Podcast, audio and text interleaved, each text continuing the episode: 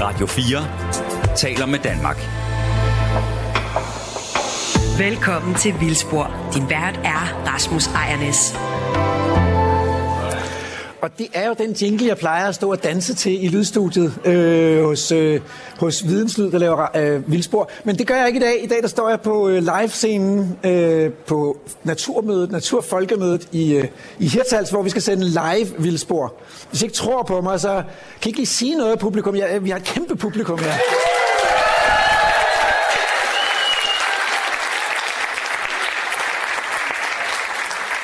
Og, og jeg, jeg er glad og også lidt nervøs, fordi det, det er jo en scene, jeg har, jeg har lov, jeg får lov at låne den af Vicky Knudsen. Det er Vicky Knudsens scene i år. Vicky, vil du ikke lige komme herop? Øh, så live-scenen, det er sådan en hyggelig scene. I skal forestille jer, sådan, der er savsmuld på gulvet, ikke? så hestene de kan, kan have det godt, hvis de kommer herop. Og så er der en sofa, man kan sidde i. Hej, Vicky. Hej. Godt at se dig. I lige måde. Og øh, altså, øh, jeg tror, at det var det første naturmøde, jeg kom til. Der vandt du simpelthen prisen som årets naturformidler. Eller også så var det det andet. Men det var lige i starten. Og siden da, der har du ikke set dig tilbage. Altså, du har lavet fjernsyn og 1, 2, 3 øh, vild med... Vild med dyr. Ja, vild med et, dyr. To, tre, vild med dyr. Lige præcis. Ja. Og vild med dans og, og radio. Ja. Du laver vildt naturligt, og det Ja. vil jeg godt lide, hvis der er nogen af Vildsportslytter, der ikke har hørt det, så er der over på den konkurrerende radiokanal noget rigtig god radio, som du laver sammen med Johan Olsen. Åh, tak. for det. Ja, Ja. Tak selv. Og øh, jeg, kunne bare, jeg tænker, at der er nogle af vores lyttere, som sidder og tænker, hvordan, hvordan bliver jeg den nye Vicky Knudsen? Så det kunne jeg godt tænke mig at spørge, altså, hvordan, hvis man nu gerne vil det der med at formidle natur til, til mennesker, hvad, hvad gør man så? Hvordan kommer man i gang med det, og hvordan bliver man kendt? Og... Ja, det, øh, ja det, det er et godt spørgsmål. Øh, det tror jeg ikke altid er noget, man beder om. Men øh, det er dejligt. Det er slet ikke det. Øh, jeg tror faktisk, at jeg led meget af det, man kalder præstationsangst, da jeg gik på universitetet. Der tænkte jeg, hold da op, der er ikke andre, der har taget en universitetsuddannelse, og jeg dumpede nogle fag, og jeg tænkte, det her, det... Jeg tror, jeg skal være kriminaltekniker. Yes, Og selvfølgelig. det er ikke noget, jeg står og joker med. Da jeg endelig havde klaret bacheloren, så tænkte jeg, ej, nu skifter jeg spor. Jeg kan godt lide at se CSI og Criminal Minds. Nu skal jeg bare ud. Og, så, og jeg ved ikke, om det var den nørdede interesse. Skal vi sætte Ja, vi må sætte godt mig? sidde Okay. ned, altså. Det må godt være hyggeligt. Jamen, det er det. Det var også godt i live radio, beklager dem, der lytter med. Øhm, nej, men så, øh, så startede jeg på kandidaten, og så det gode ved kandidaten var, at der kunne man faktisk lidt mere nørde de ting, man sådan, der kunne man vælge lidt mere retning. Ja. Men jeg havde den der, jeg turde næsten ikke sige noget, jeg turde ikke række hånden, hvis jeg endelig, altså jeg var så bange for at dumme mig, fordi jeg følte mig ikke lige så klog som alle de andre. Øh, og endte jo så med at så klare kandidaten, og så var der en, der hed Morten D.D., Ja, ved er der nogen af os, der har hørt om. Ja. Ja, han skrev et eller andet med, jeg tror, jeg havde været i aften, gå, aftenværet, det hedder det ikke, det er været. Ja. Jeg arbejdede hos Stof på det tidspunkt, og så skrev han, at jeg var det nye hvide håb inden for naturformidling, og så tænkte jeg, "Ej, okay, Nå, okay. Og jeg har jo altid været sådan en gøjler. Jeg har altid været den, der følte mig lidt som klassens klovn. Jeg har altid været den, der tænkte, ej, så, sådan skal man heller ikke opføre sig som kvinde. Man skal ret ryggen, og så skal man tale pænt. Og man skal ikke bande og lyde som en fra Sydhavnen, og det gør jeg. Ja. Men jeg tror bare, jeg følte mig utrolig meget anderledes. Altså, jeg havde masser af venner, og sådan, det var ikke... Altså, det, ja, okay, det har jeg allerede afspurgt. Undskyld, Rasmus. Der, men må jeg ikke, ja, ja, må jeg ikke lige nej. opsummere, så, så man skal dumpe sine eksamener, Ja, og øh, have sceneskræk Ja. og præstationsangst. ja, Men så må man også godt være lidt anderledes ja, og bande som en havnearbejder. ja. Jamen, så har I opskriften på at Vicky Knudsen.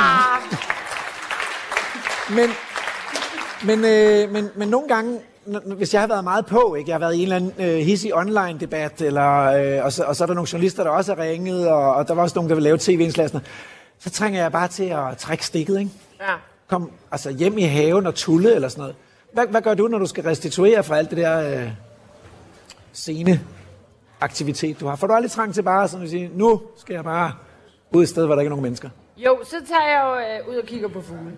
Ja. Og så har jeg jo købt et hus på Bornholm for nylig med en altså igen, så møder man alle mulige her. Der har jeg ikke hvor mange hektar øh, jord. Men altså, der er en 4200 kvadratmeter stor have med en å i, og der kan jeg godt oplyse, jeg føler stadig, at vi burde være midt i februar, for jeg var bare, bare tonset rundt i den der have og ventede på, at det blev forår, og det skulle være en vild med viljehave, og og så nu er jeg også blevet sådan, øh, altså, rigtig, øh, der er kolonihavestemning her, og det skal jeg love for, der er, når jeg bare tusser rundt over på Bornholm og, og nørder i den der have. Så det er fuldstændig, som du siger, så er det ud i naturen igen, og så helt koble af. Og det er jo det, naturen kan. Det er jo det, der man glemmer jo den debat, man lige har været med i. Eller Fuldstændig. at man blev smidt ud på røv og albuer i vild med dans, eller et eller andet den stil.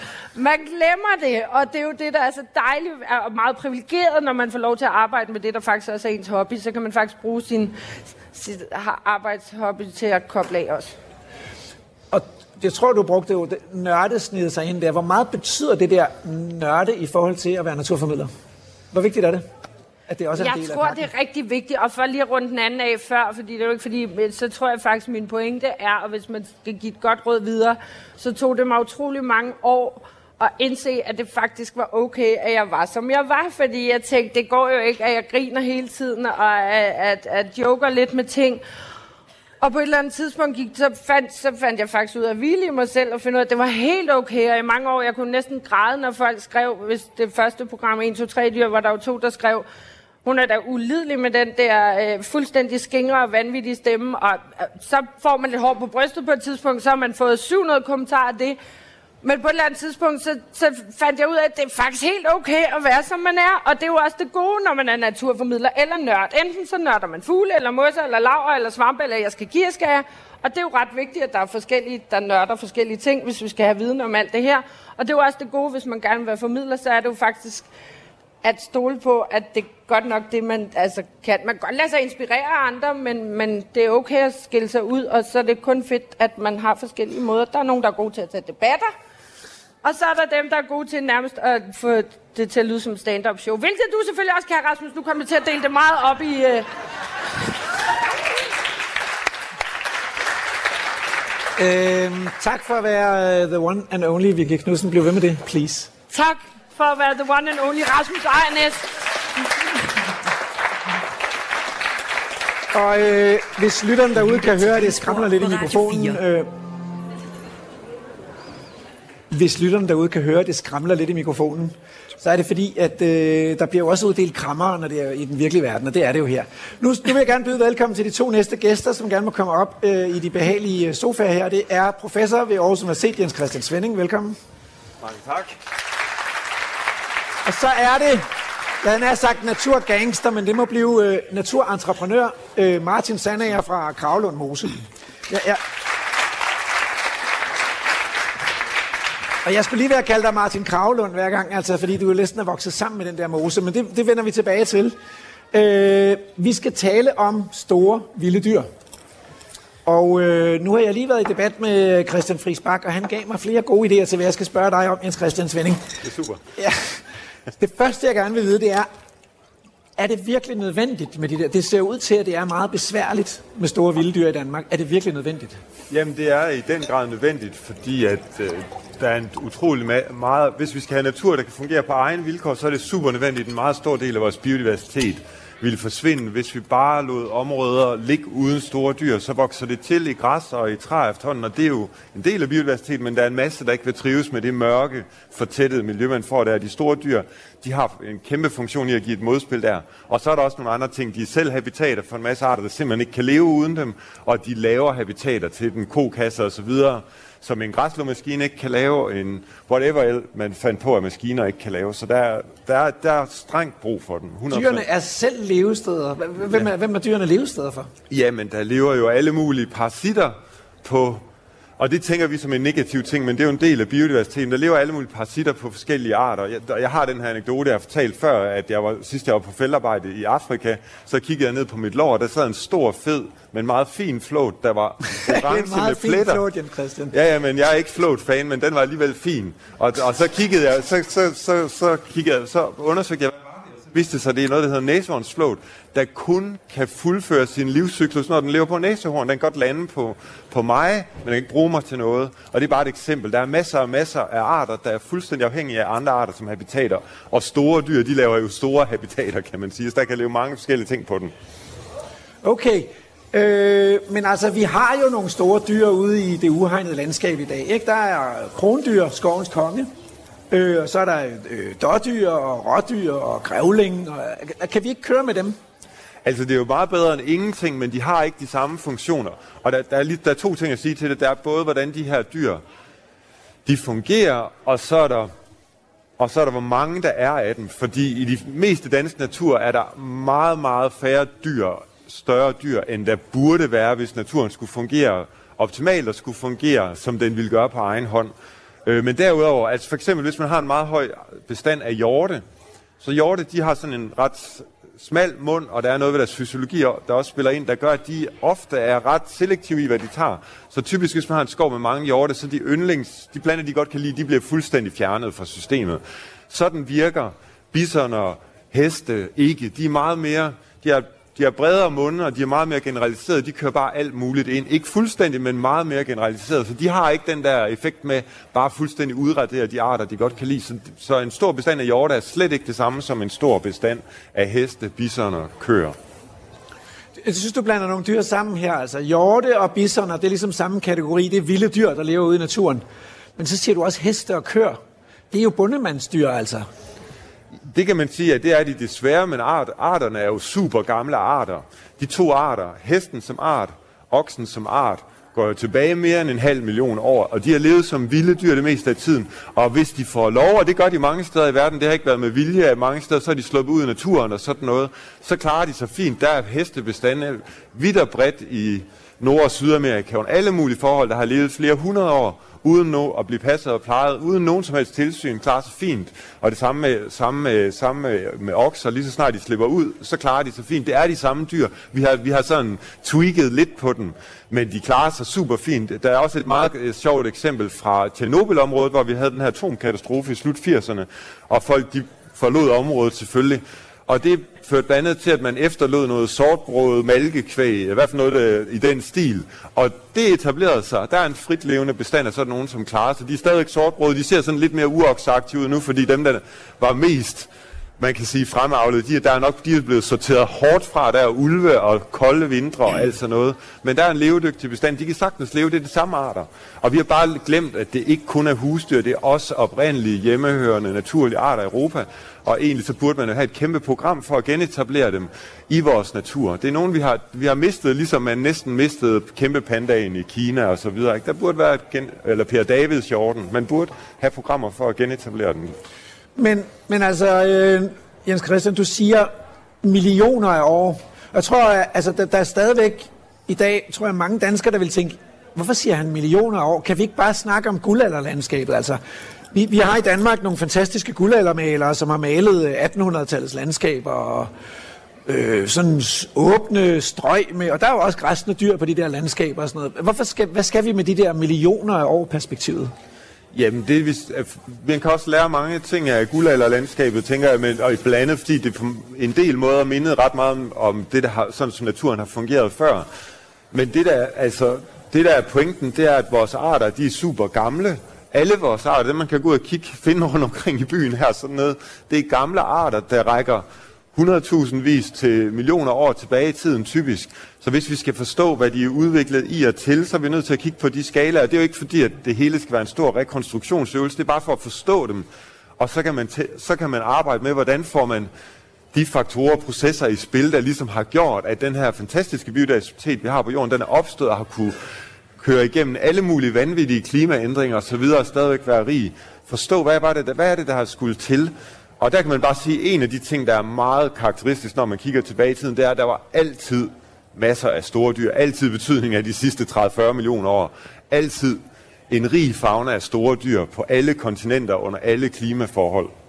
Så, så det du siger, det er, at når jeg går fra Hotel Skage og så altså herop til festpladsen, og, så, og der så er blomstrende hejerne i grøftekanterne, som blomstrer meget smukt lyserødt lige, lige nu i Hirtshals, så er det ikke fordi, at det er en art, der er udviklet til at, at, at, at trives i, i klippet plæner, fordi det er jo sådan noget tæt klippet plæner, den står i. Så siger du, den er, den er udviklet sammen med store dyr i et millionårigt perspektiv. Ja, det er den helt sikkert. Det er jo svært altid at sige, om den er tilpasset specifikt til de store dyr, men den er i hvert fald udviklet sammen med dem. Ja. Og faktisk så, hvis man tager til Afrika, hvis man tager til visse steder i Sydamerika også, så kan man faktisk se, at vilde store dyr, de, de laver det, man kalder grazing lawns, græsplæner, områder, hvor de ligesom græsser meget de, af forskellige grunde, der kan de rigtig godt lide at være, så genererer de sådan meget, sort, meget kort græsplæne, som bestemt arter trives i. Det kunne være hejerne, hvis det var her.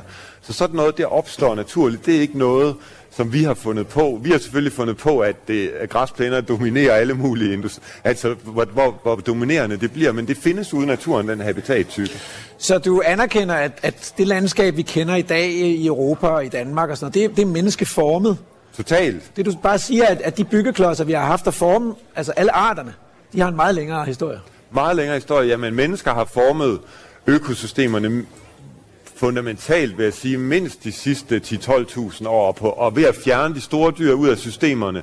Det er, det er noget, man vi er begyndt på mere end 100.000 år siden, alt efter hvor man er i verden at de begynder, at de begynder at ryge ud af systemet. Og der har vi jo fjernet dem, vi har genereret, fordi de store dyr er så vigtige økologisk, at når vi fjerner elefanterne ud af systemet, så ændrer vi på den. Men pointen er bare, at det er nyt.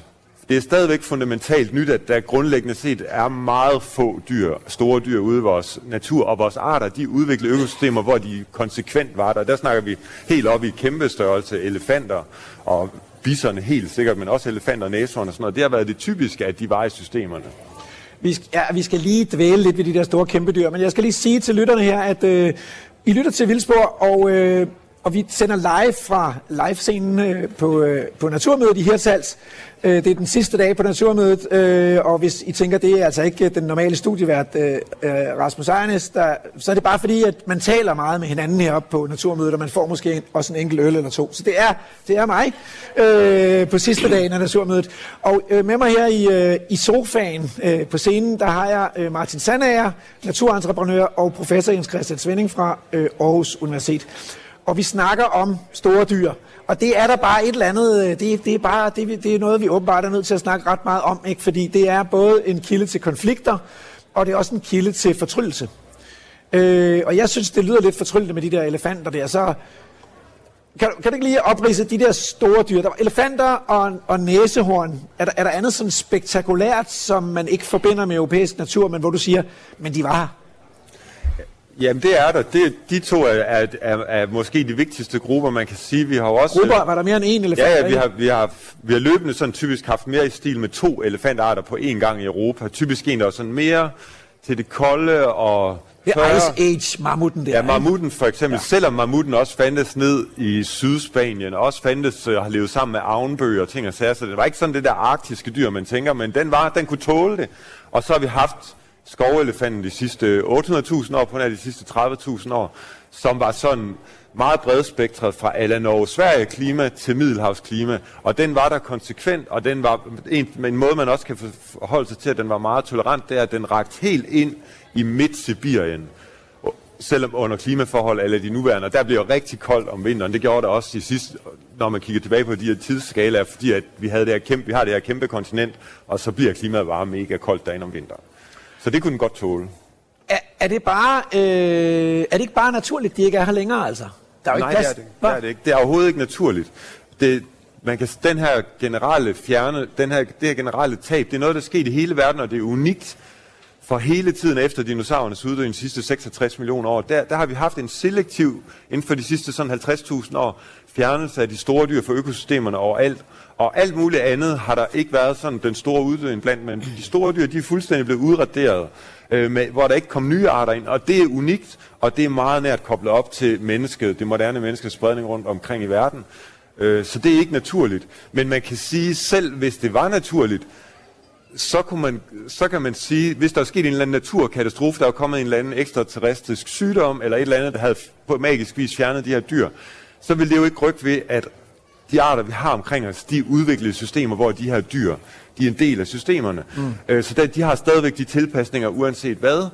Øh, så plus at man kan også kigge sådan meget funktionelt på det, og så bare se, hvad er det for nogle ting, de her store dyr gør, uanset historikken, og så kan man se, at de gør nogle ting, der fremmer biodiversitet. De fremmer variation i vegetationen, de fremmer variation i jordbunden, de fremmer spredningsprocesser for planter, det er enormt vigtigt, og de laver de her habitater for andre arter. Så uanset historikken, så gør de en masse ting, som man bare kan se, det fremmer biodiversiteten, hvis vi går ud og måler på det i nutiden.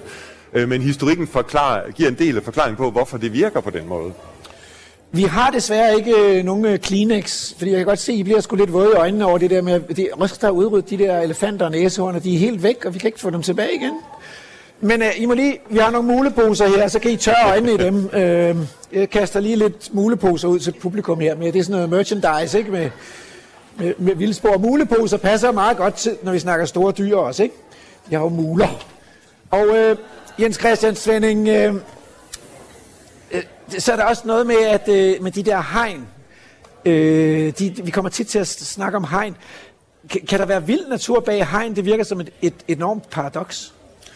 Jamen, det er bare et paradoks i at leve i en verden, hvor mennesker fylder utrolig meget, og det kan vi jo nok... Jeg håber på en positiv fremtid, både for biodiversiteten og mennesker, så det tænker jeg, at det skal vi bare vende os til. Og, og hegnene, altså hegnene, de gør jo ikke noget ved, hvor meget plads der er til naturen. Der er den plads, der er. Vi bruger hegnene i praksis i Danmark til at adskille i hvert fald den mere besværlige del af naturen, som de store dyr bestemt kan være i forhold til, til at rende ud i marker og så videre, fra det vi, det vi ellers bruger landskabet til. Det gør ikke nogen forskel for, hvor meget natur der er. Vi har alt for lidt i Danmark.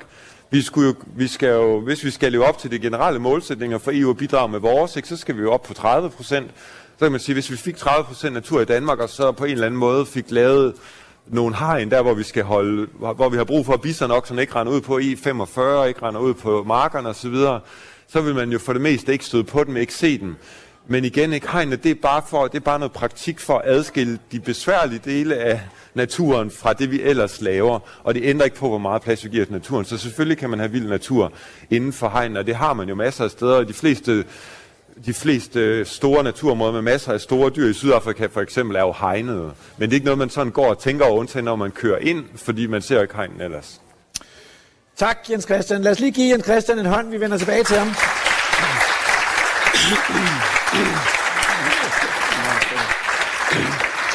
Og alt dette klapperi, øh, skal jeg sige til jer lytter øh, derude, øh, det er fordi vi laver live radio her fra Naturmødet i Hirtals, øh, fra live-scenen.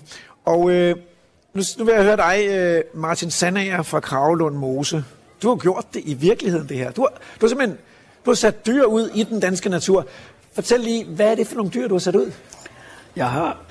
jeg, og du har også snakket meget her på Naturmødet. Ja, har talt. Nu, nu, nu er den der helt væk. Nu prøver vi. Ja. Øh, jeg har haft øh, kreaturer, det har jeg nok haft i de sidste øh, 6-7 år.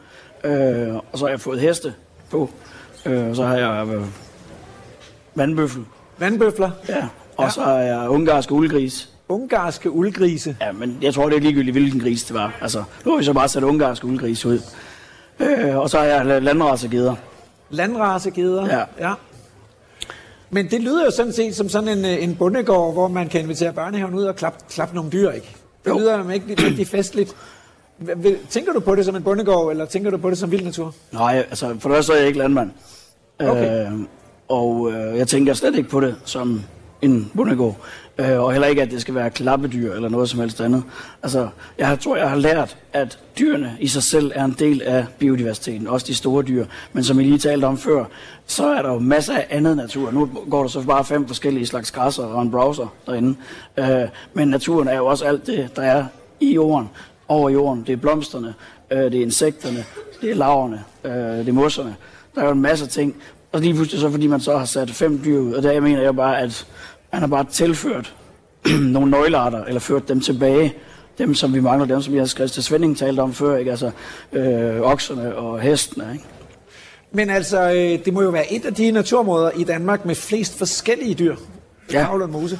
Øh, man kan godt sådan få den der fornemmelse, at du sådan er, er kørt med traileren op til Jallerup Marked eller et eller andet, og så, og så har du taget dem, der ligesom var billigst, og så, og så har du så eller dem, du har kunne få i den blå avis, altså ja. ungarske uldgrise og, og landgeder og sådan noget. Er, er, er det modellen, altså? Du Nej, siger- ikke, ikke helt. øh, men jeg bor så tæt på Vorbasse Marked, øh, Gravlund Mose. Ikke? Så, så det er egentlig bare sådan nogle overskyds, du øh, får, når, der, de, når de lukker der om lørdagen, og folk de er kørt hjem, så står der altid sådan nogle forvildede dyr der. Som de dem, har glemt. Dem henter jeg. Øh, øh, altså køerne var jo ret naturligt at starte med, fordi det var bare sådan rimelig nemt. Altså, Ja, øh, det kender man. Man sætter jo nogle køer ud af græs i naturen. Ja. Det har jeg gjort før. Ja, Det virker. Og så, øh, og så hestene. Det var bare fordi, jamen det kunne jeg jo bare se, det var bare nødvendigt at få, få en, anden, en anden græsser ind til at gøre et eller andet. Og så var der en oppe på Aarhus Universitet, en seniorforsker, der lige om lidt bliver professor, der provokerede mig. og sagde, hvorfor har du ikke vandbøfler, når du har en mose, ikke? Og jeg havde været forbi vandbøfler. Og så gik der 14 dage efter, han havde sagt det, så havde vi vandbøfler, ikke? Fordi nu skulle det bare prøves. Og i Tyskland gør de det, i Holland gør de det. Der er slet ikke noget eksotisk ved den der vandbøffel. Det er bare et helt almindeligt dyr. Øh, Men altså, de ligner jo lidt afrikanske bøfler. Og, og øh, altså, man kan jo altså, næsten komme til at, øh, at, at gøre i bukserne, fordi de er så farlige, de der afrikanske bøfler. Al- Altså, øh, tør du gå inden øh, ved de der vandbøfler? Altså, det her, det er, så, det er jo en, en, det er ikke en afrikansk øh, kaffebøffel, det er en asiatisk vandbøffel. Det er noget helt andet. Ja, det er noget helt andet. Og så er der, altså den asiatiske vandbøffel er faktisk et vildt dyr, der lever. Der er to forskellige. Der er flodvandbøffelen og sumpvandbøffelen. Men det er, det er, det er ekstremt domesticerede dyr. Og det er nok en overraskelse for de fleste, at vandbøffelen er det husdyr i verden, som flest mennesker er afhængige af. Wow. Det er ret vildt, ikke? Og det er jo så fordi, når vi ikke lige i Hirtshals, vel, øh, men andre steder øh, i en mere fattig del af verden, der udgør den faktisk grundstamme, Der fungerer den som traktor, den fungerer som trækdyr, som ridedyr. Øh, de får mælk fra den. Men, og, og det, det, det er så den tamform, som jeg har nu. Øh, fordi den, europæ- den, den rigtige asiatiske vandbøffel, den er, den er ikke uddød, men der er måske 2500 i vild natur af dem hver især. Og så har der også været en art, som vi så har fået udryddet øh, for måske ikke ret mange år siden, øh, som var en europæisk vandbøffel. Så den har været her, og man har også haft asiatiske vandbøfler i Europa, og har dem stadigvæk. Jeg har en kammerat, der øh, er ungar og bor i Rumænien, og så snakker jeg med, nu skal jeg have bøfler. Nå okay, sagde han bare. Han var bare overhovedet ikke imponeret over det, for jeg har jo bare været vant til, at de har bare altid haft bøfler ja. øh, i øh, Transylvanien. Men kan du ikke øh, prøve at beskrive for os, hvad, hvad, hvad gør sådan nogle bøfler, når man sætter dem ud i dansk naturområde? Du har, du har en mose, siger du. Øh, Vildsborg har faktisk været nede og besøge dig i Gravlund Mose og lave for, for et par år siden. Ja. Øh, det var mægtigt. Det kan man jo finde det afsnit, hvis man øh, søger lidt på det. Og, øh, og jeg husker det som et ret fladt område, Ja. Gravlund Mose. Ja. Hvad gør de der vandbøfler? Jamen, de, øh, de går jo meget og græsser, øh, ligesom køer. Ja. Altså, øh, de går bare rundt i arealet, og det passer sig selv. Ja. Øh, grunden til, at de hedder vandbøffer, det er, at de, de kan faktisk ikke komme af med varmen overhovedet. Så når det bliver 22-23 grader, som det har været heroppe i dag, så er jeg sikker på, at hjemme i mosen, der ligger bøflerne øh, nede i vandet. Øh, for de kan ikke rigtig svede, og de er bare vilde med det der. Og så kan de, de kan foragere på bunden af, af søerne. Øh, og så, øh, så, når vi er i en mose, så er det jo fugtigt. Og jeg vil rigtig gerne have hydrologi, altså vand op, og jeg vil gerne have vand op i overfladen. Og hele randzonen, som er mega vigtig og, og som levested for mange dyr, der kalder jeg dem randzoneentreprenører, faktisk sammen med hestene og grisene. Øh, fordi de ligger, og så mosler de sig rundt, og de mudderbader, og de kan bare monster, monster mange ting. Jeg tror ikke, vi skal have tæppebumpet Danmark med vandbøfler, ligesom vi skal med heste. Der skal vi, vi skal bare have rigtig, rigtig, rigtig mange heste. Men vandbøflerne skal vi bruge i de nischer, hvor de passer ind til. Og Danmark er jo et fladt land, som hvis man ser på, hvor der naturligt ville have været vådområder, så er det, vi vil have afsindig mange vådområder i store dele af Danmark, så, ja. så det virker ret oplagt med den her vandbøffel. Ja, det virker jo, men altså, det virker ualmindeligt oplagt, og når man så ser dem i naturen, altså i det, det jeg vil så kalde deres rette element, så passer de jo simpelthen super godt ind. De passer lige så godt og flot ind, som heste gør, for eksempel. Og, og de der heste der, nu kaldte jeg dig naturentreprenør, men det er også fordi, det virker som om, at du hele tiden får nogle nye idéer. Øh, og en af dine seneste påfund, det er så, at øh, du både har Exmoor og Konik. Ja, Hvorfor det? det er jeg bliver bare raser, ikke? Altså, øh, Så du tænker på dem som heste? jeg tænker, altså det, og, ja, og så avler jeg jo ikke, jeg, jeg avler ikke eksteriør, det er jo ikke en hundeudstilling, vel?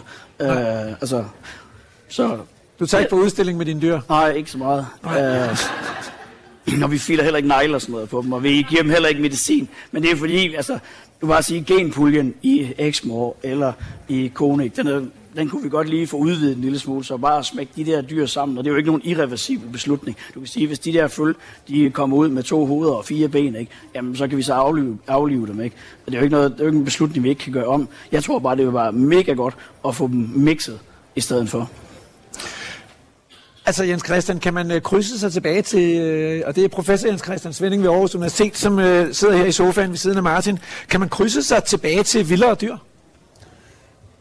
Ja, det kan man godt, men, og der er jo også nogle tilbageavlsprogrammer i forhold til okser, til at få den ligne mere uokser og i mindre grad for heste. Ikke? Men, der er jo, men jeg mener, jeg er faktisk fuldstændig enig med Martin, og jeg synes, det er et meget bedre perspektiv, og tænk, når vi tænker på at få genetableret hesten og oksen som vilde arter, og få, tænke genetisk diversitet, få, få, få, få fundet individer fra bestanden, som er, er mindre avlet, som er mindre tæmmet, som er mindre tamgjort, ikke? og så få, få den genetiske diversitet maksimeret i de nye bestande, og så skal de ud og leve under naturlige forhold, under så naturlig selektion, som loven tillader. Mm. Og så, og så for, det, for den, det spil, så ja, det, jeg tænker, igen ikke, det er ikke en rekonstruktionsøvelse, men så skal hesten og oksen nok, øh, de er fuldt levedygtige i vores natur, og så får de bedste forhold for ligesom at, at udvikle sig videre. Naturen er jo ikke statisk, det er altid i processer med evolution, og vi giver den bare chancen for at udvikle sig ude i naturen igen. Og det kommer til at ligne udgangspunktet meget, tænker jeg, øh, med uroksen, som var den vilde form, ikke, som, og, og, og de oprindelige vildhester, sådan, og de kommer til at ligne rigtig meget, efter der er jo, der er jo funktionelle grunde til, de de, de ser, ser, ser ud eller så ud, som de gjorde, men det bliver ikke helt det samme, og det er fuldstændig lige meget. Men, men altså, tænker du ikke lidt, når du hører det der, altså Martins gedemarked der, at det er godt nok meget broget, altså ungarske uldkrise og, og, og landgeder og sådan noget. Altså, kan man, kan man betragte det som vild natur? Altså, vi, vi er med på uroksen, den er okay, ikke? Og hest, vildhesten og sådan noget. Men det andet, det er det, er det okay, altså? Jamen det er det totalt. Den får, det er jo i min bog, altså det er en fin, jeg er su- super imponeret, det er en fin og høj diversitet set med danske briller, men det er på ingen, altså det er fuldstændig inden for rammen af, hvad der er normalt for naturen. Man, hvis, hvis man tager til Yellowstone for eksempel, som alle jeg kan acceptere som natur, som er under forhold svarende til noget, man kan finde i europæisk Rusland eller sådan noget. Ikke? Så det minder lidt om, så er der bisoner, så er der amerikansk krondyr, så er der elstyr, så er der vilde får, øh, tykhornsfor, så er der, hvad hedder det, snegeder, som er sådan en bjergantilope. Øhm, så er der selvfølgelig, øh, hvad hedder det, øh, mule deer, sådan en mellem, mellemstor hjort. Øhm, og så videre. Ikke? Så der, der, der slår man det der, og det er fuldstændig normalt. Og hvis vi kigger lidt tilbage i tiden, ikke, så, er det også, så, så, så slår man også det der, man kan sige, den normale diversitet i det europæiske økosystem, før menneskets degradering vil være det dobbelte eller sådan noget. Øh, men det, og det, så, så det er slet ikke overdrevet, men det føles overdrevet, fordi vi er vant til at se så forsimplet natur. Martin øh, Sandager, hvad, er det svær, hvad har været det sværeste ved at øh, genbefolke, genforvilde Gravlund Mose med stordyr? jeg tror ikke rigtigt, det er noget, altså, jeg tror ikke rigtigt, det sådan har været svært. Altså, du kan sige, det har lige været lidt problematisk at få det er jo plads, altså alt det vi mangler, og det er jo ikke kun mig, det er jo dyr helt generelt, øh, vi mangler plads til natur. Ikke? Så det, har, det, det der tror jeg har været den største udfordring, det er at få, få samlet det der areal, og så gjort det i en størrelse, hvor man på en eller anden måde kan tale om en form for forvaltning. Altså, du kan ikke, altså hvis nu jeg havde en have for eksempel, ikke? Det ville være lidt svært, og så skulle det måske ja. være med kaniner og muldvarpe og pindsvin og sådan noget. Ikke? Øh, nu kan vi bare gå lidt op i skala, øh, og jeg er helt enig med Jens Christian Svending. Jeg vil, jeg vil faktisk gerne have flere dyr, hvis jeg kunne. Øh, jeg vil også have øh, kronvild for eksempel og dårvild, men jeg har kun en meter højt hegn. Øh, og når man har så et forholdsvis lille område, så skal man ikke have kæmpe hegn. Vel? Kronvildet og råvildet kan springe ind og ud, hvis de har lyst. Men så fordi jeg mangler en bestandtæthed, som er højere, og det er jo, altså, det er jo virkelig også det, det handler om, det er, det er bestandtæthed, ikke? Øh, at der, altså, så fik jeg givet ind. For jeg var egentlig ikke sådan helt hooked på at få den der givet ind. Øh, fordi jeg synes måske, den var lidt for eksotisk eller lidt for mærkelig. Men den er så inde som en stedfortræder for kronvildet øh, og råvildet. Fordi det også er en browser, at den spiser opad, ikke? Øh, og derfor så har jeg den inde. Og inspireret af et oplæg, jeg hørte i går af Camilla Fløjgaard, øh, så går jeg også lidt og pusler med tanken om bare lige en lille bitte smule for. Ikke, ikke ret mange. Jo, måske. Ikke? Men, men altså, de der geder der, øh, har de så nogen effekt? Det er garanteret, hvor det er, det er meget sjovt. De, de dyr, der sådan umiddelbart er nemmest at se effekt af på arealet, selvfølgelig hestene, de græsser, køerne græsser, bøfferne græsser. Men grisene, og skal nok komme tilbage til geden, men grisene, der kan du virkelig se, hvordan de særligt om vinteren arbejder i jorden, altså, øh, og får skabt spirebede og alt muligt til nye urter, og får et, for, for forstækket nogle af de der meget konkurrencestærke, kedelige væg til væg til, hvor er lysesiv og mosbunke og sådan noget. Ikke? Øhm, og så grisen som om sommeren, der æder de stort set kun over jorden. De er jo ikke dumme, altså de ved udmærket godt. Altså de skal bare gå åben mund og så gå fremad, ikke? Og så, så får de ja. deres, så får de deres mave fyldt op. Men, men så snart det kommer til efteråret, så, så går de i jorden. Ja. Øh, og, det er planterne øh, jo også gået i jorden der, så. ja, og så, men gederne, de er, de er virkelig, virkelig effektive. Altså, de, jeg har været imponeret over. Jeg, købte, jeg, jeg fik at vide, at geder, det kunne man ikke have, fordi geder, de skulle have parasitmedicin. Øh, de kunne ikke lide regnvejr. Øh, de kan ikke tåle kulde. Nej, det kunne de uh, der. Men altså, de her andre geder, altså, de har altså dækhår og underul. Øh, og de har klove, ikke? De skal ikke rende rundt og have sko og alt muligt på. Og så har jeg købt rigeligt, fordi jeg regner med, at der vil nok være et vis form for øh, fald, ikke? I, eller frafald. Men altså, jeg har stadigvæk 16, øh, som jeg købte helt mod forventning, så lever de alle sammen. Jeg havde dyrenes beskyttelse ude for nylig, ikke? Og så de geder, dem, kom, dem kommer vi altså til at diskutere. Ja, okay, det var fint. Så vi så noget hen til gederne, det var pivhammerne koldt, og det var regnvejr, og det blæste. Så var de der geder, de var så mega dejlige pædagogiske, ikke? så havde de stillet sig uden for deres lægeskur, ikke? ja. og, og, og, de, og jeg giver dem ingen, altså jeg, medicin har ingen, øh, de hører bare slet ikke hjemme ud ved mig. Nej. Og det er, altså jeg, og det er, det er ikke for, at jeg skal provokere en vis gruppe af kritikere og sådan noget. Men jeg kan altså købe en ny hest, jeg kan købe en ny ged. Men hvis jeg putter et altså insekticid, altså de lever ikke det medicin eller et eller andet i mine dyr, så sjovt nok, så bliver det jo ikke ind i kroppen, det kommer ud på et eller andet tidspunkt under halen, så ligger der sådan en gødningsklat, der kommer der en sommerfugl, der sætter sig på den, så dør den. Og jeg kan ikke købe en ny sommerfugl, men jeg kan sagtens købe en ny hest. Hvor markedet i håben hvert år, ikke? Lad os lige give uh, Martin Sander en hånd.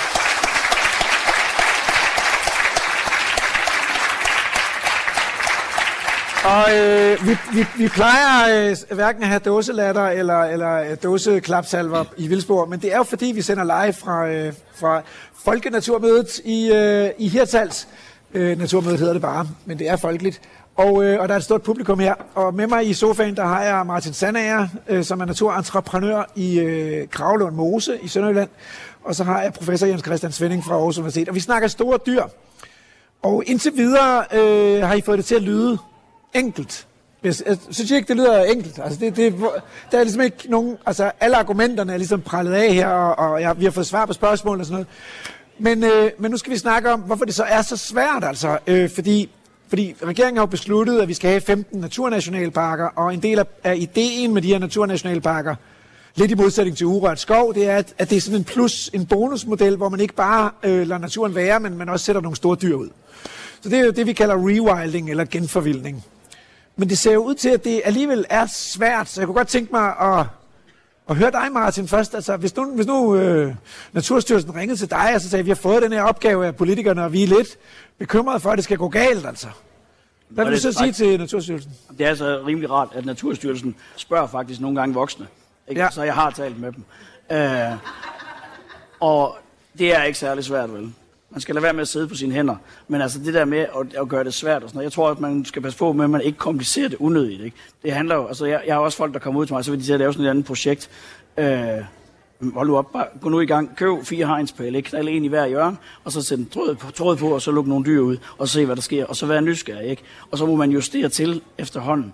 Altså, jeg tror, jeg har brugt det der billede, men jeg har nogen, og de, de skal hjem og skrive projekter og projektbeskrivelser og alt muligt andet, og så i deres absurde Excel-ark ned i en eller anden dødssyg pivottabel.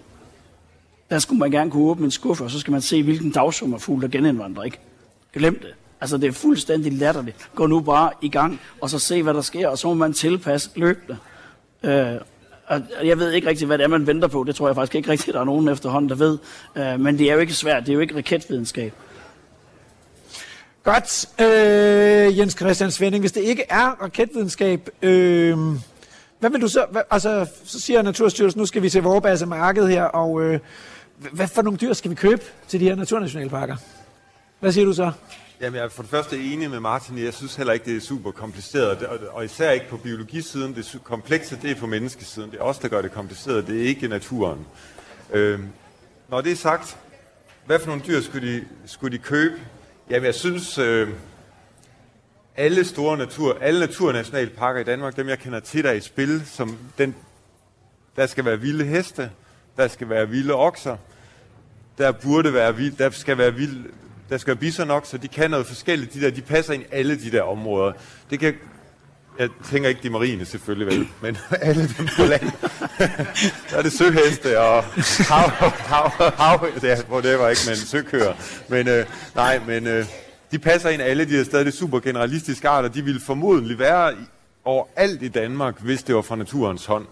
Øh, så de skal være der. Så kan, så kan der være steder, hvor der er meget vådområder, og sådan noget, så giver det mening med vandbøfler for eksempel. Øhm, og, og, og elstyr for eksempel. Og, og der Ungarske skal, uldgrise? Jamen, der, jamen de, jeg, grund til, at tit jeg ikke har snakket så meget om vildsvin i forhold til, fordi det er jo, altså i store naturområder, så tænker jeg, så er det vildsvin, det er den samme art, ikke? men det er et vildform, så er det selvfølgelig den, der skal være i de større naturområder. Grunden til, at jeg typisk ikke selv nævner den så meget i forbindelse med naturnationalparker, sådan noget, det er, fordi den kan leve i hele vores landskab så nemt som ingenting. Det gør den i de fleste europæiske lande. Øhm, der, der var et tal om, at der levede 10.000 vildsvin inden for Berlins bygrænse, for eksempel. Og så det er jo rent politik, at vi udelukker dem fra Danmark, og det er jo en ret, det er jo, det er jo en markedspolitik, det er ikke en reel veterinærpolitik i min bog, så det er bare sådan noget, det skal vi, og det kan man ikke forsvare biodiversitetsmæssigt i hvert fald at sige, at den her art ikke må findes i Danmark, og den kan findes over det hele, så derfor så ser jeg den ikke som noget, der egentlig det bliver super ærgerligt at sige, at den kun skulle være naturnationalparker, fordi den er så nem at have i landskaberne ellers over det hele. Det er lidt ligesom med bæveren, fordi den bliver ja. ligesom nede i de der vådområder, så det, fungerer det egentlig okay. Ja. Og vi, vi har fået bæver tilbage i Danmark. Men øh, hvad så med, altså nu har vi snakket rigtig mange planteædere her. Hvad med rovdyrene? Så i Yellowstone, der er der jo sat ulve ud, og vi har de her historier om, at det faktisk skaber forandringer og dynamik, og får naturen til at fungere på en anden måde. Helt sikkert. Øh, skal vi gøre noget? Altså nu har vi jo fået øh, ulven genindvandret og, og, og er derude og sådan noget. Behøver man at gøre noget for at få den ind i de her naturnationalparker, eller finder den selv ind, eller hvad skal vi forvente? Jamen, den finder jo selv ind, i hvert fald her i Jylland, ikke, hvor, den, hvor der er ulve sådan... Groft sagt kommer der ulve omkring cirka over det hele. Der er nogle steder, hvor de har faste, faste steder, der holder til, ikke? men ellers så render de jo rundt over det hele. Det er jo ingen... Afstand, betyder ingenting her de kan rende rundt i det hele, ikke? og så er det lidt sværere at komme over på øerne og sådan noget. Så hvis man skal indføre ulve nogle steder, det er det, som ulve modstanderne siger, så er det på Jamen, Sjælland og sådan Der er jo noget. mange, der har tilbudt at køre ulve til Sjælland, altså. Så øh, det er en god idé. Bare vi får lov at beholde vores, så synes jeg, det er fint. Ja. Men, men det, jeg har det lidt med ulvene, ligesom med, med vildsvine. De kan også nemt leve over det hele, uden store problemer. Der er masser af ulve i Polen, for eksempel, alle mulige steder. Og det kan godt der kan godt opstå problematikker hen ad vejen. Den må man tage, men det er ikke problematikker på det niveau, vi er nu. Og så kan de sagtens indvandre til, de vil indvandre til Naturnationalparken. Der er jo indvandret ulv til Klilund, dyre have, ikke, som er et, natur, et privat naturområde, alle Naturnationalpark. Selvfølgelig finder de ind der. Mm. Øhm, og så skal man sige, Yellowstone har jo ulv, og så er de bjørne. Bjørne, det er mere besværligt. Og så, og så er der så puma, og, og det som vores pendant til det, det er jo losser. Og vi har faktisk losser så tæt på som hyggelige hartsen. Og jeg synes, slot skulle være en utrolig spændende art at tænke ind også. Og der kan godt være, at den har brug for noget hjælp på, i forhold til at komme igennem det kæmpe spærringer, der er i landskabet mellem Hartsen og her. Men det kommer også an på, om Europa lever op til sine ambitioner om større natur og sådan noget. Men det kunne også være spændende at få ind. Det skal siges, at de her rovdyr, deres primære effekt, det er, det er på de mindre planteædere fra jorden ned efter, fordi at øh, bison for eksempel er overhovedet ikke kontrolleret af ulv, og for den sags skyld los, eller sådan alt for stor. Yellowstone, ulve, de tager en bison her, der betyder ingenting for bestandsstørrelsen. Efter man genindførte ulven til Yellowstone, så gik den amerikanske krondyrbestand ned. Det er lidt omdiskuteret, hvor meget af det er ulven, men jeg er meget sikker på, at ulven spiller en pæn rolle i det. Men bisonbestanden, den eksploderede og har fuldstændig kompenseret for nedgangen i krondyr, bortset fra, at man skyder 1000 bisoner om året i Yellowstone, fordi man prøver at begrænse bestanden fra at sprede sig endnu mere, så der vil bare være, den vil næsten være overkompenseret. Kan vi også se i Afrika, når man genindfører løver, så skifter bio, så, så nedsætter de ikke planteæder biomassen, men de skifter den fra sådan en hjortestørrelse til de rigtig store. Og nu må I gerne ude i publikum tænke over, om der er lige et eller andet spørgsmål, der brænder på. Så får I chancen øh, her mod slutningen af, af programmet. Og øh, til lytterne derude, så kan jeg sige, at øh, vi holder øh, Vildspor live øh, fra live-scenen på... Øh, på Naturmødet i Hirtshals. Øh, det er den sidste dag. Om øh, Martin, øh, Martin Sandager, øh, hvad vil du sige? Vil du byde sådan en ulv velkommen, når den kommer og spreder skræk og angst og redsel øh, i dine søde dyr? Altså i Kravlund Mose, vil det være okay? Det, er, altså, det har jeg ikke noget problem med overhovedet. Altså, kommer den, så kommer den. Øh, og, og den er jo bare også en del af det. Øh, det bliver ikke den, der kommer til at begrænse, hvor mange dyr, der er inde i mit hegn. Altså, men selvfølgelig vil den søge derind på et eller andet tidspunkt, fordi, der vi slet ikke talt om i dag, men, men det er jo tætheden af de der store planteder. Altså når folk lige siger, ah, at vi har jo lækkert vild natur i Danmark, ja okay, det er super. Hvor mange kilo er det lige, vi har per hektar i de der store øh, træmarker af nogle statsskov, ikke? Der er jo der er noget, der er noget, der er lidt kronvildt, ikke? Og så er der lidt råvildt, og så er der noget dårvildt, ikke? Og så er der måske en enkelt har, der ikke er død endnu, ikke? Øh, og og det, det er stort set dem, der er der ikke. Mm. Og det er, jeg tror, hvad er vi på i kilo? Er vi på 15? Det er vi jo ikke. Jeg tror ikke engang, vi er på 15 kilo. Ude mig, der kører jeg, jeg tror, jeg kører 115 kilo per hektar. Øh, og det virker. Og der er mad. Ikke? Men altså, øh, hvordan undgår du så, at dyrene dør af sult? Fordi hvis de har det godt, de der de dyr, det går jeg ud fra, at de har hos dig, så, øh, og du har ikke kastreret dem, Nej. så parer de sig, og så formerer de sig, og så vokser bestanden. Ja. Så du må jo så på et eller andet tidspunkt være villig til at gå ind og, og, og styre det og regulere det? Eller Jamen, der, der bliver jeg jo sådan, altså, der bliver jeg jo ligesom nødt til at være der. Ja. Øh, fordi vi skal ikke ligesom have dem til at, at, ligge, og, og så det har vi jo ligesom besluttet, at det må man ikke. Ja, så og, og overtræder du loven. Så, så, ja, det må jeg ikke. Så, men jeg kunne super godt tænke mig at få lov til at, at skyde nogle af dem, og så lade dem ligge. Altså fordi, det er også en anden problematik, som vi ikke har tid til at komme ind på i dag, men det er også psykologien. Også psykologien er bare hammer, hammer, hammer vigtig. Men det jeg så gør, det er, at jeg håber på, at der er andre, der er lige så dumme som mig, og gider at lave sådan noget her. Og så kan de så købe nogle af mine overskudsdyr. Dyr. Fordi jeg har ikke nogen steder, de kan ikke ligesom udvandre for mig. Altså, fordi der har vi jo ligesom en begrænsning, at der er nogle veje, øh, og så har jeg så sat nogle hegn op, ikke? Øh, for at de ikke løber over på bundemandens mark.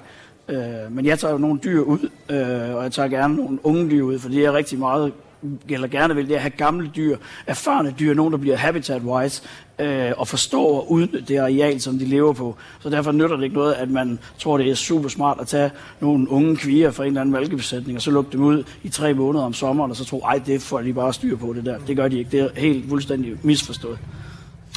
Øh, Jens Christian, du har været, øh, Jens Christian Svending, professor ved Aarhus Universitet, er med i sofaen her også. Du har været rundt i verden og se nogle af de her vildere naturområder. I Afrika, i Nordamerika. Hvordan, hvordan stiller man op med det her øh, dyrevelfærdsproblemet altså? Som vi taler så meget om i Danmark, fordi vi behøver ikke at opfinde den dybe tallerken, hvis der er nogle andre, der har tænkt over det her og fundet løsninger på det. Jamen altså, for at være helt ærlig, så har jeg aldrig mødt problematikken uden for Europas grænser, og meget lidt uden for Vesteuropa i det hele taget. Øhm, altså jeg synes, så det er ikke noget, der spiller den store rolle. Jeg, jeg, jeg er sikker på, at hvis du finder meget, hvis du finder små, altså 100 hektar, sådan noget, dem har de jo også øh, den slags arealer i Sydafrika, så er der jo regler, de skal leve op til. Jeg kender ikke lige, hvad reglerne er dernede, men jeg er sikker på, at de har fine dyrevelfærdsregler og sådan noget. Så der kommer nogle ting i spil. Men det er jo ikke noget, man ellers snakker om, og det er jo, og det er jo, altså bison, den primære dødsårsag for bison i Yellowstone, det er, det, er, det er sådan noget winter kill, kalder man det. Det er kuldestress slash fødemangel om vinteren. Det er det, de fleste af dem dør af. Øhm, og Masai Mara, ikke knuerne, der er nogle år, hvor der dør 60% af knuerne af sult og sådan noget. Det er jo naturen. Så de steder, der stiller man ikke spørgsmålstegn den slags. Så jeg vil øvrigt sige, hvis man ser Masai'ernes eget kvæg, og man så forestillede sig, at man så sådan en ude i Molfs laboratoriet, og nogen tog et billede af den, så ville der blive shitstorm. det er helt vildt. er der nogen derude, der sidder og brænder ind med et spørgsmål? Så er det altså nu. Altså, jeg har både en professor og en naturentreprenør. Der er et spørgsmål her på forreste række. Øh, der er også et derovre. Vi, vi tager lige et par spørgsmål fra publikum her. Vi øh, råber dem op, så gentager jeg dem.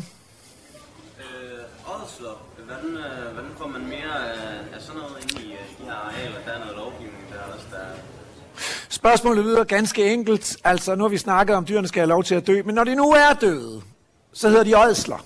Og de er vigtige for biodiversiteten, og derfor lyder spørgsmålet, hvordan, hvordan kan man få noget af, af det ind i den her vildere naturforvaltning? Hvad siger du, Martin? Vil det være okay med dig? Altså, spiser du dine dyr, eller hvad, hvad, hvad sker der med dem, hvis du regulerer dem? Ja, altså, de skal jo fjernes fra arealet, så snart de er døde. Det er lovgivning? Ja, det er lovgivning. Det er biproduktforordningen, som Fødevarestyrelsen så åbenbart tolker lidt anderledes, end man gør i andre steder i Europa, selvom det er det samme EU, man er medlem af. Øh. Men hvis du fik lov med, af loven, så vil du, Helt klart. så vil du lade dem ligge? Jamen det, altså, Om, altså, for eksempel hvis der er en svane, der flyver ind i en elledning, der går hen over mig, så dør den jo. Men den må gerne blive der. Ja. Men er der, er der en af mine geder, for eksempel, der dør? Den må ikke ligge der. Men ja, men, men, og det, det er jo bare ådselspsykologi i lille skala. Altså, at have en hest til at ligge derude, det ville være en fest. Altså, det ville være så spændende at se alt, hvad der kommer, ikke? Fordi det kan godt være, at vi synes, at der er fem forskellige arter, men jeg garanterer det for, at i sådan en, et sådan kadaver der, der vil virkelig ske ting og sager. Det vil, det vil være monster, monster spændende. Og så alle de der knogler og sådan noget, der vil ligge der bagefter. Man skal ikke have været ret mange gange i Afrika for eksempel. Og så når man går, så finder du jo knoglerester alle mulige steder, ikke? Og så er der biller og alt muligt, der går ind i hornet og får dem til at falde fra hinanden og sådan noget. Så vi skal have meget mere af det der. Jens Christian øh, Ødsler, er det også noget, en professor nikker til at tænke, det der, det skal vi have? Jamen, jeg tænker, det er helt vildt vigtigt, og den eneste måde, vi får flere, og det er jo ikke, det er jo ikke at det, et museådsel, det kan ikke det samme som et hesteådsel overhovedet vel, men for de store, det kræver ændring af lovgivningen. Ja. Lovgivningen, den er for restriktiv, og det giver, det, jeg synes, det giver rigtig god mening, at områder, som vi siger, det her, det er naturområder, det, det er dedikeret til natur, det er det, der er prioriteten der. Der skal, og vi har store græsser derude, så laver vi, alt efter hvor store de er, ikke, så så er den dyr, dør sig selv, eller vi synes, vi er nødt til at lave noget regulering, men det giver mening, at Åsland får lov at blive derude i de områder, hvor det primære formål, det er biodiversiteten, og så laver vi mad i andre områder. Og så var der et spørgsmål mere herovre på fløjen. Ja, nu har jeg altså ikke rigtig fulgt med. i- Jeg er lige kommet, men jeg har rejst meget i, i troberne i lande som Østtimor og Vietnam. Og, og man ser jo, hvor man har fælder skoven, der breder ørkenen ud sig. Der regner det ikke. Og, og, og får som græsser, de græsser jo af det, det hele. Og ellers er det jo skrækkeligt, hvordan man behandler dyr.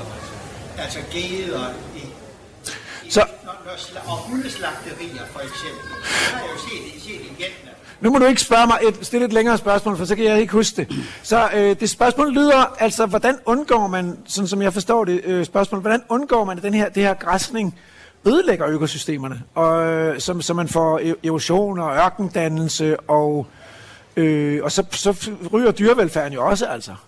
Hvad siger du, Jens Christian? Det, det kommer, altså det er, en, det, det er et kompliceret spørgsmål, det der generelt, altså der er store græsser der hjemmehørende til Østasien, sådan noget som hører Java, Sumatra, sådan noget, de har endda store græsser faktisk.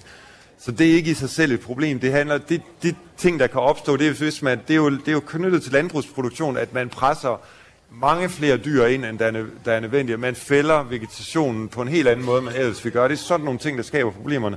Og så er der nogle tropiske systemer, hvor, vi, hvor klimaet, det er sådan et, hvor mest af regn, af regnen, det er sådan noget selvgenereret noget, ikke? men det er jo en Amazonas for eksempel er meget følsom over for, at det kan bryde ned, hvis man får fjernet den her selvgenerationsmekanisme. Men der er vi så heldige i vores del af verden, at øh, det ved man, hvis man bor herude på vestkysten, det er ikke selvgenereret. Vi får en masse vand ind, især fra vest, ikke? og det uanset om vi fælder og det hele, men, men selvfølgelig så, så, så de der ting, det, de der risici, det er ikke noget, der er knyttet til at have flere en mere naturlig stordyrsfauna uden naturen overhovedet. Det der, det er noget, der er knyttet til overudnyttelse af bestemte systemer. Og det er selvfølgelig ikke formålet med vild natur overudnyttelse. Det er vilde processer. Jens Christian Svending og Martin Sandager, tak for at gøre os meget klogere.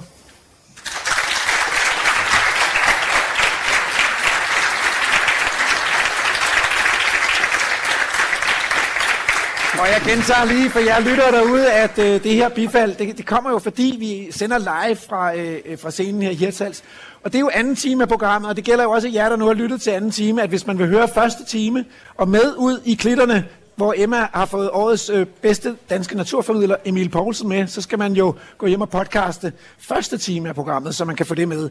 Og øh, ellers så vil jeg sige tak til øh, Emma og Andrew for som altid at øh, knytte enderne, og Sejr Villersen for at få hul igennem til Aarhus.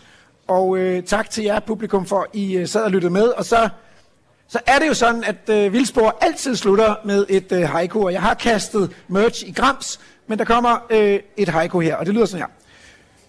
Menneskers traume. Slavebundne pattedyr. Slip hestene fri.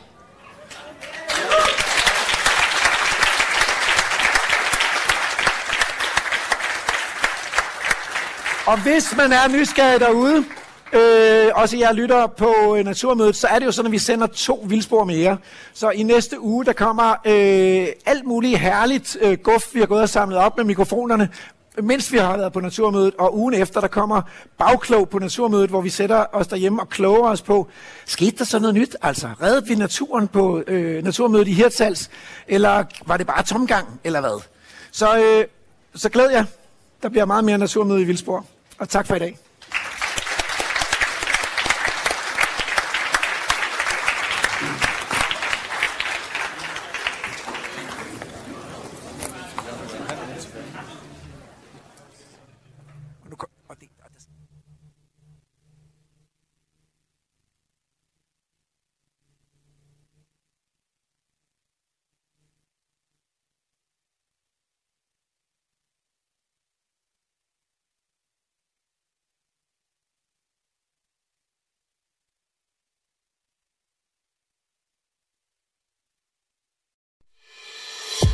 Du har lyttet til en podcast fra Radio 4.